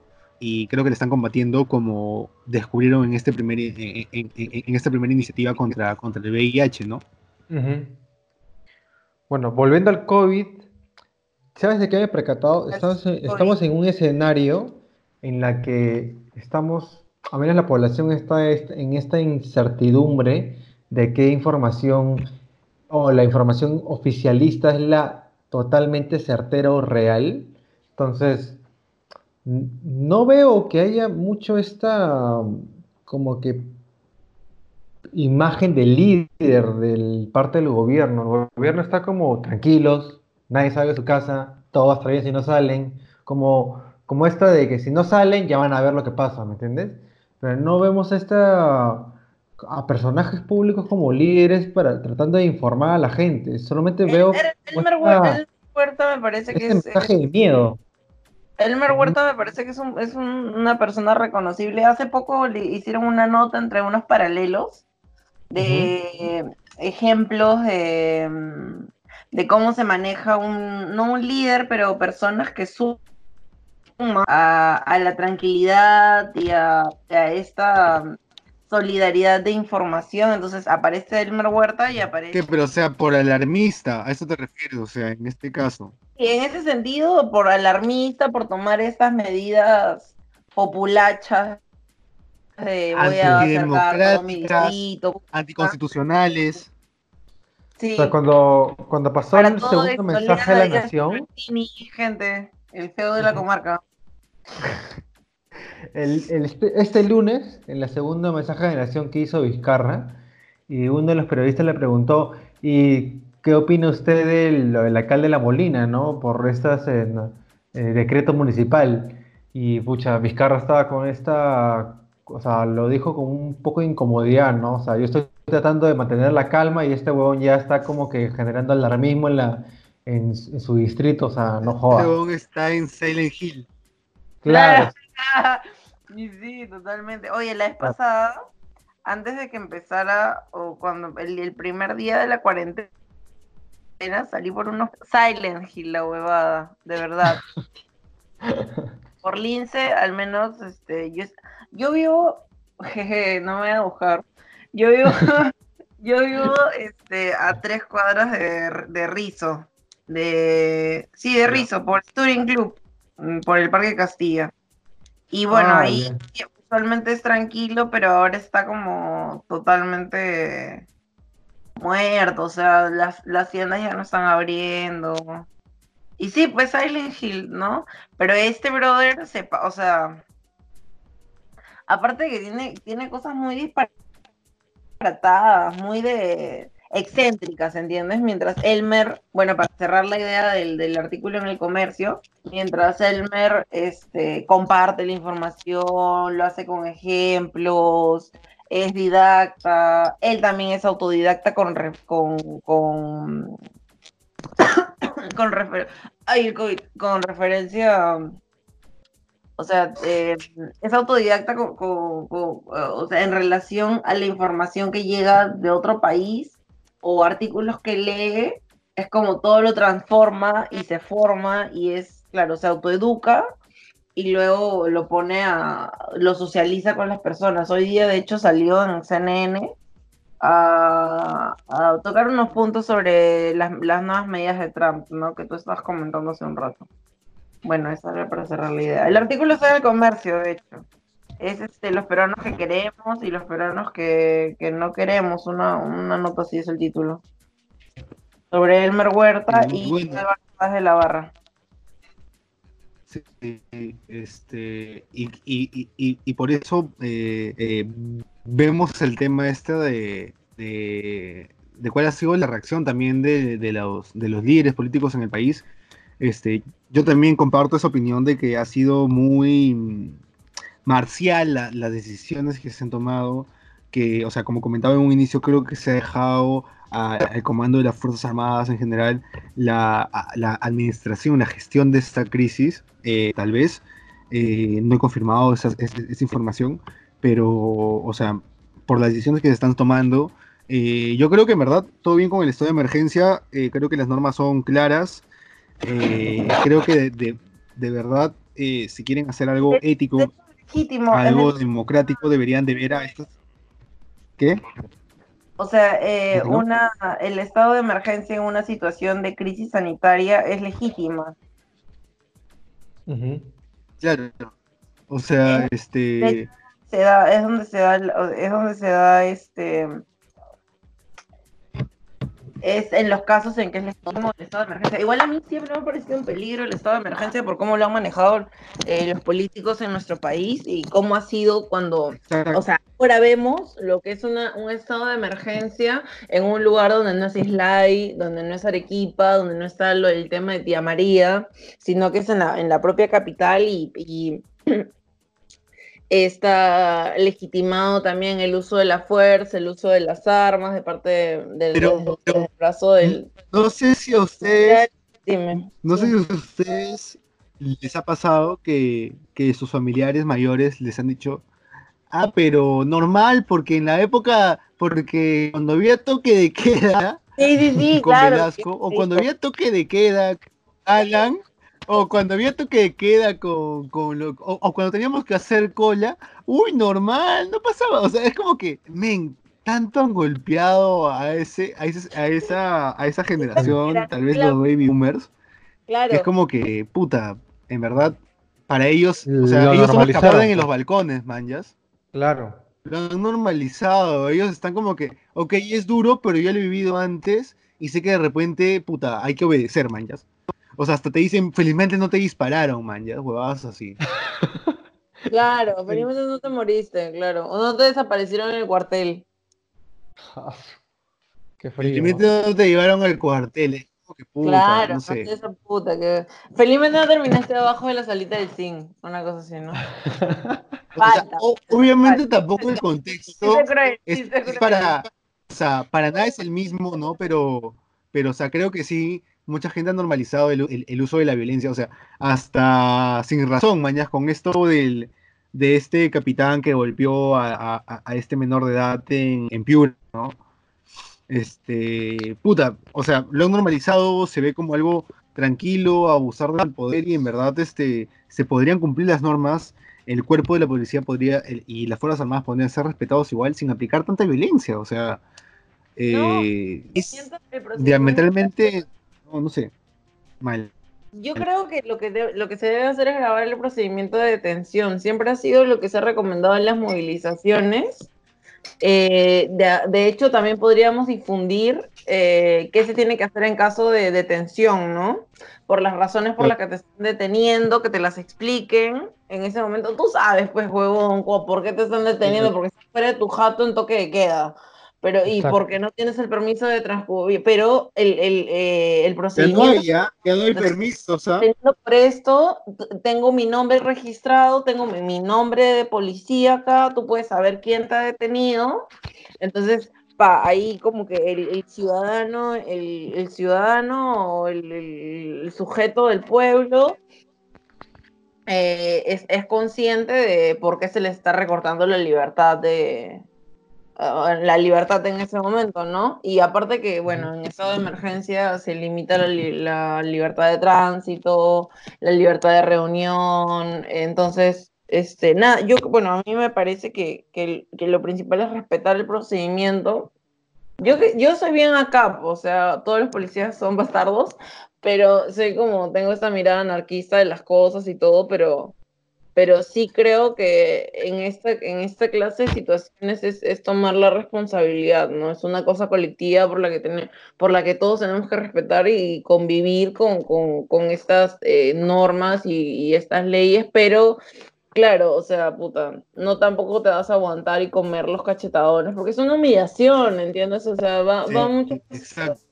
Es pillante, es innecesario. Es, un- es humillante, es innecesario y pues, yo creo que desde esta plataforma eh, me parece importante comunicar que la gente te- tenga conocimiento o nosotros mismos también como comunicadores, la gente que pueda escucharnos como comunicador, eh, si cree en la democracia, si cree en esto de votar cada cinco años, si cree en toda la nota esta, de, bueno, claro, eh, la globalización y lo progresista y todo esto, entonces también como tener, eh, utilizar sus plataformas para difundir cuáles son los procesos legítimos de detención, ¿no?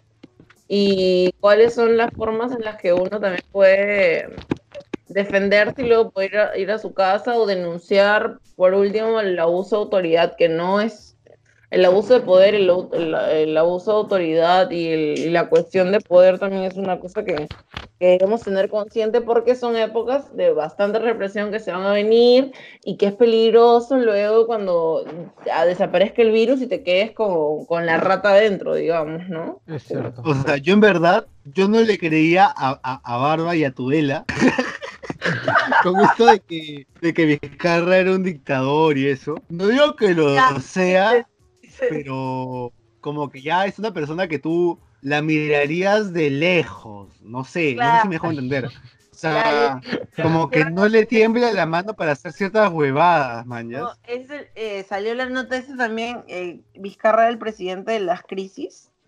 Es un artículo que, Ujú. que- que escribieron hace poco. eh, Bueno, ¿qué? Ese, ese segmento de la cosa pública. Porque dijiste. No, o sea, digo de que, a huevas la cosa pública. O sea, nosotros la estamos cagando. no, no, o sea, en general, la cosa pública, o sea, tanto la hueva se ha manejado la cosa pública, en verdad, o sea, la política en sí, eh, en general, mundialmente, eh, que en verdad no, o sea, como yo en algún momento he comentado con Liliana acá, no es un tema de desconocimiento, sino de voluntad. O sea, ¿qué tanto tú decides tomar partida en un problema particular, en, en- en- en un problema social particular? O sea, tú de hecho cuando tienes una agenda eh, política o una agenda gubernamental, tú eliges cuáles son los temas o los problemas este, prioritarios a tratar o abordar. Entonces, este, puta, no sé si no lo han visto, eh, no sé si recién se están poniendo, nos estamos poniendo las pilas todos al final, pero, o sea, en verdad, eh, yo, a- a- ahora que este, sería ideal que hablemos de proyecciones a futuro, eh, yo al menos creo que pos- podría haber una- un aumento de 15 días más de cuarentena.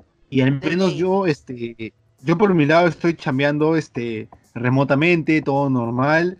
No sé ustedes, este, compañeros, pero, o sea, creo que no a todos nos va, nos va a afectar de la misma manera.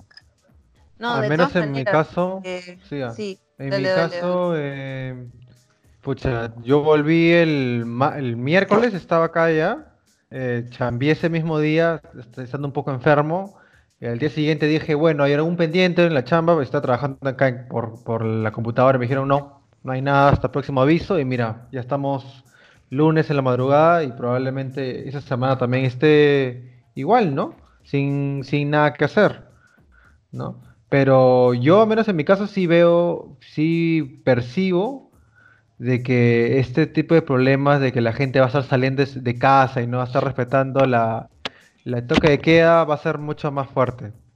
O sea, yo, ah, por, por el lado un poco social, creo que sí, la gente no va a respetar, o fácil la va a res- ha respetado esta primera semana, pero esta segunda semana, segunda semana que se viene, creo que sí va a haber mucho, muchas más incidencias de gente saliendo de, de la calle. Sí. Yo creo, eh, para mí, bueno, eh, primero voy a hablar de, un, poquito de los segmentos económicos, ponte minería, telecomunicaciones. Me parece que mirándolo un poco por ahí, eh, minería está detenido porque las personas no pueden estar. Llega el 31 y van a mandar a su casa a todas las personas que trabajan en minas, porque las están teniendo que confinadas en el campamento, pero alimentándolas sin que entren a, a socavón, ¿no? Ahora, este, justo estaba leyendo un artículo del New York Times eh, de este politólogo brasileño que les estaba contando y quería leer una, una partecita, un par de partecitas breves que son, son chiquitas y, y como cla- clarifican un poco también cómo va a ser de acá mm, en el segmento económico o salud, ¿no? La, clara- la clara limitación de la oferta de los servicios se agrava por el hecho de que América Latina presenta un panorama epidemiológico eh, más complejo que en otras partes del mundo. En la, en la región se combina enfermedades no transmisibles con enfermedades infecciosas de países pobres. Los sistemas latinoamericanos tratan tipos, eh, los tipos de enfermedades como hipertensión, que es no contagiable, diabetes, el dengue y el zika, que son enfermedades, digamos, de pobres, ¿no? Entre comillas. Ujú. Aparte de también el- el los problemas de la anemia, la tuberculosis, que, que son de panoramas como el nuestro.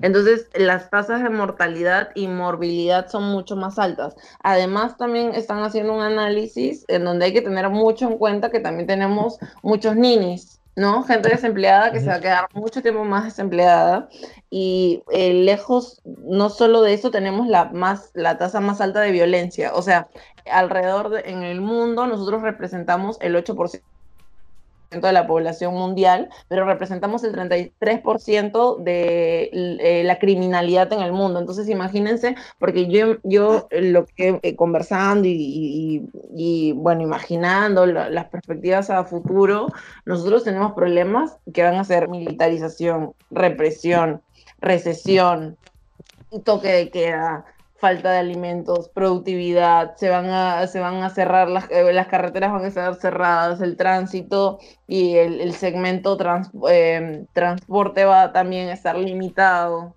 Eh, va a haber también cortes en la comunicación, no digo de internet y esto, sino que va a haber mucha intervención en, en, en, los canales, en cómo se difunde la información. Entonces tenemos todas estas cuestiones con, con, con, con conviviendo con la, pobreza en nuestra región. Y, bueno, imagínense, saqueo, ¿no? O sea, tenemos un montón de, de cosas y condiciones eh, en contra que son de países latinoamericanos que tenemos que ver por nuestra región, porque finalmente no está, bueno, podemos ver Europa, etcétera, pero estamos conviviendo acá, ¿no? Y el tema migratorio también va a ser una cosa que, que, nos ha sido una cosa que nos ha afectado con el tema de, de migrantes venezolanos, pero también qué va a pasar más adelante, ¿no? ¿Cómo vamos a hacer este movimiento alrededor de la región, que es lo más cercano cuando te, cuando te llegas a mover? Eh, Leo, bueno, ha estado... Em,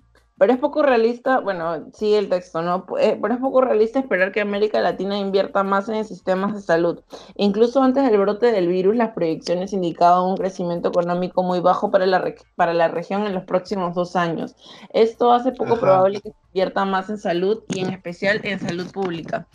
Lo más seguro es que veamos un redireccionamiento de la oferta de salud para enfrentar la nueva emergencia sanitaria. Eso significa que los gobiernos movilizarán recursos financieros y asistenciales suplementarios solo para tratar a los pacientes del COVID-19 y podrían dejar sin recursos a los otros pacientes. Como ya hemos dicho, repasando las enfermedades de, las enfermedades de los Sí, tal situación puede agravar. No, y, eso es lo que, lo que anunciaron, que ya no iban a atender a nadie excepto emergencias. exacto, exacto.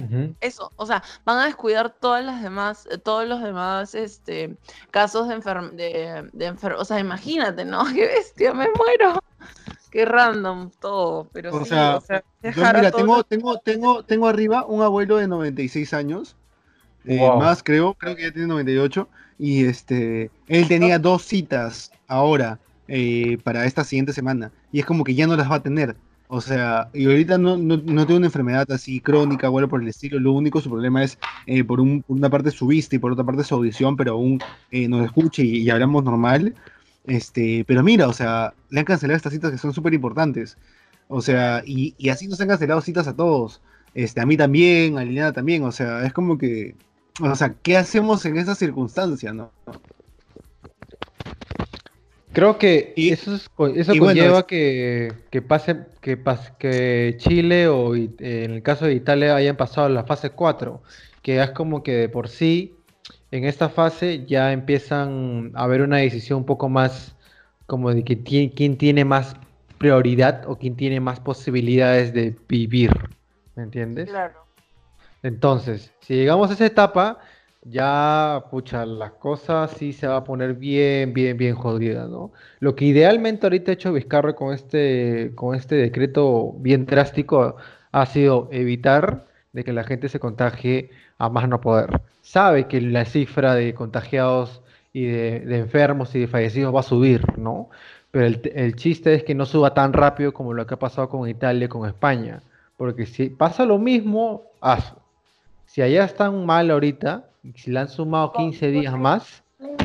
y con la inversión que ellos han tenido eh, prolongadamente en, salud, o sea, ellos podían recibir todos los casos que han tenido, ¿no? O sea, tienen las instalaciones para hacerlo porque ya se han preparado, porque sus gobiernos eh, tienen esta, esta visión, visión sanitaria país, digamos Entonces ya han estado, eh, Tienen han estado, estado tienen estado de bienestar. con nuestras 45 camas.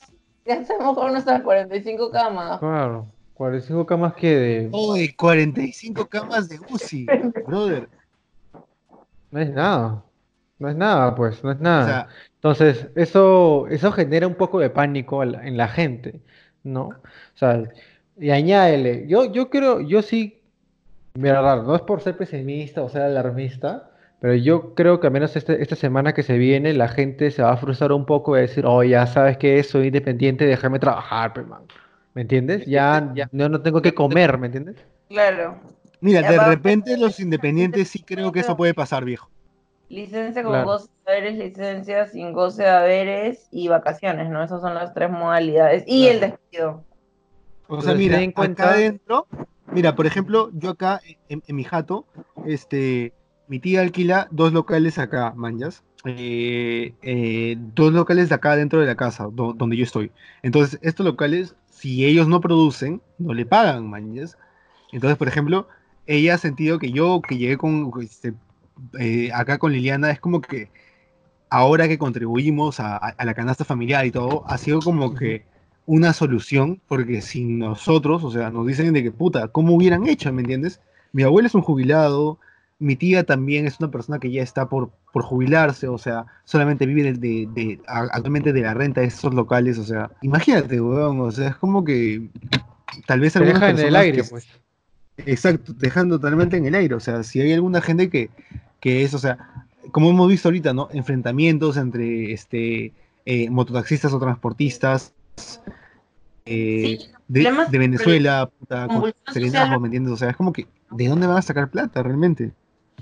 El tema de la convulsión social, ¿no? Eso, ahorita estamos tranquilos, pero ya el confinamiento, las muertes, eh, la falta de comida, la represión, puta, todo se a la mierda si, si, si no sabemos manejar segmento por segmento, ¿no? Y si, que, y si no hay líderes, líder es una palabra que no vamos a usar, pero personas que puedan organizar cada uno de esos para eh, eso- cada uno de esos eh, de esas piezas o tuercas para que se engrane todo de una manera eh, saludable y equilibrada va a ser difícil de llevar un país así, ¿no? Y, y más si luego vemos ataques alrededor del mundo de países que, que tampoco están gestionando bien eh, eh, estos sectores de la población y convulsión por todas partes, o sea, imagino, no sé.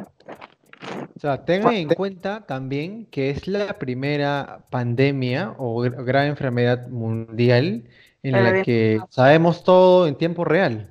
O sea, en Cierto. el- en la época del cólera, en la época del VIH, no sucedía esto, ¿me entiendes? Tú ibas a la tele, veías tu información oficialista y decías, ya, condón, no, no donar sangre, no transfusión de sangre y se acabó, ¿me entiendes? Y acá estás viendo un millón de mitos que dices, pucha, ¿será cierto? O pucha, porque en China, o sea, yo al menos en mi caso, yo creo que China metió florazo con su cifra real de enfermos y fallecidos. O sea, digo, para que todo, en todo un mes tengan una cifra menor de lo que hay ahorita en, en Italia, que solamente han estado en cuarentena dos, casi tres semanas y ya tienen como 6.000 fallecidos. O sea, hay que ser muy ingenuo para creerle a China que solamente... Creo que, nada, en las siguientes semanas eh, tendremos más noticias ah, de, de este tipo, ¿no? O sea, más transmisiones con Valeria, con Arnold. Y, bueno, si esto llega a la, a la, a la cifra de 20 espectadores, por favor, sea una señal de que podemos continuar esto semanalmente, porque sería genial, o sea, sería genial hacerlo diariamente. Pero acá hay que tenemos que usar nuestras habilidades de fundamentos de marketing. Ulimeños unidos. Olivier Unidos. Limeño por las por los 20 Por Por los 20 los espectadores. espectadores. Sí, los 20 espectadores. Bueno, eso sería todo por hoy. Y bueno, este, hasta luego, nos despedimos. Chao, Chao. amigos. Cuídense. Bueno, esas han sido nuestras historias de coronavirus. Eh, hemos hablado sobre lo que hemos pasado, lo que nos han pasado y también gente cercana eh, en este periodo de aislamiento social obligatorio, en esta eh, cuarentena, como se le podría llamar. Y bueno, queremos que nos manden todos sus audios, que nos manden eh, sus audios compartiendo, ya sea al interno, eh, no hay ningún problema si no quieren eh, tal vez revelar su identidad, ¿no? O también pueden hacerlo directamente, si no tienen ningún roche, en los comentarios de Instagram o de Facebook. Y de hecho, ahora nos estamos abriendo un Twitter para que también por ahí nos puedan dejar sus comentarios, ya sea en audio, que sería genial para incluirlos en el siguiente episodio. Eso es lo chévere. O si no, eh, nos dejan su comentario textualmente y nosotros ya lo relatamos eh, ahora cuando venga, cuando venga la siguiente edición de La Cosa Pública. Y bueno, nada, eh, como les comento, compartan sus historias. Creo que en este momento lo mejor que podemos hacer con es esto cerramos. envíenos sus historias, sus audios, sus comentarios. Eh, si es que han tenido algún tema de abuso de autoridad o alguno de sus familiares o conocidos, si también han visto o quieren reportar a alguien que ha violado el toque de queda o alguna de las restricciones que tenemos estos días, o por otro lado, ¿no? si de repente tienen algún familiar, una persona mayor o en situación eh, de vulnerabilidad que necesita algún apoyo, esta es una red para comunicarnos y apoyarnos entre todos. Y también sería chévere ¿no? que en este periodo un poco conflictuado podamos compartir eh, cómo nos sentimos, cómo lo estamos viviendo y buscar eh, formas de salir adelante, ¿no? De hecho, creo que el apoyo colectivo y a través de las redes por este momento va a ser de mucha ayuda si es que la Y bueno, nada, gracias por escucharnos hoy y estaremos muy pronto, si es que ustedes lo desean. También sería chévere que comentan eso en, los comentarios, si es que quieren que saquemos este tipo de programas mm, diarios, tal vez en vivo, para conversar entre todos. Gracias.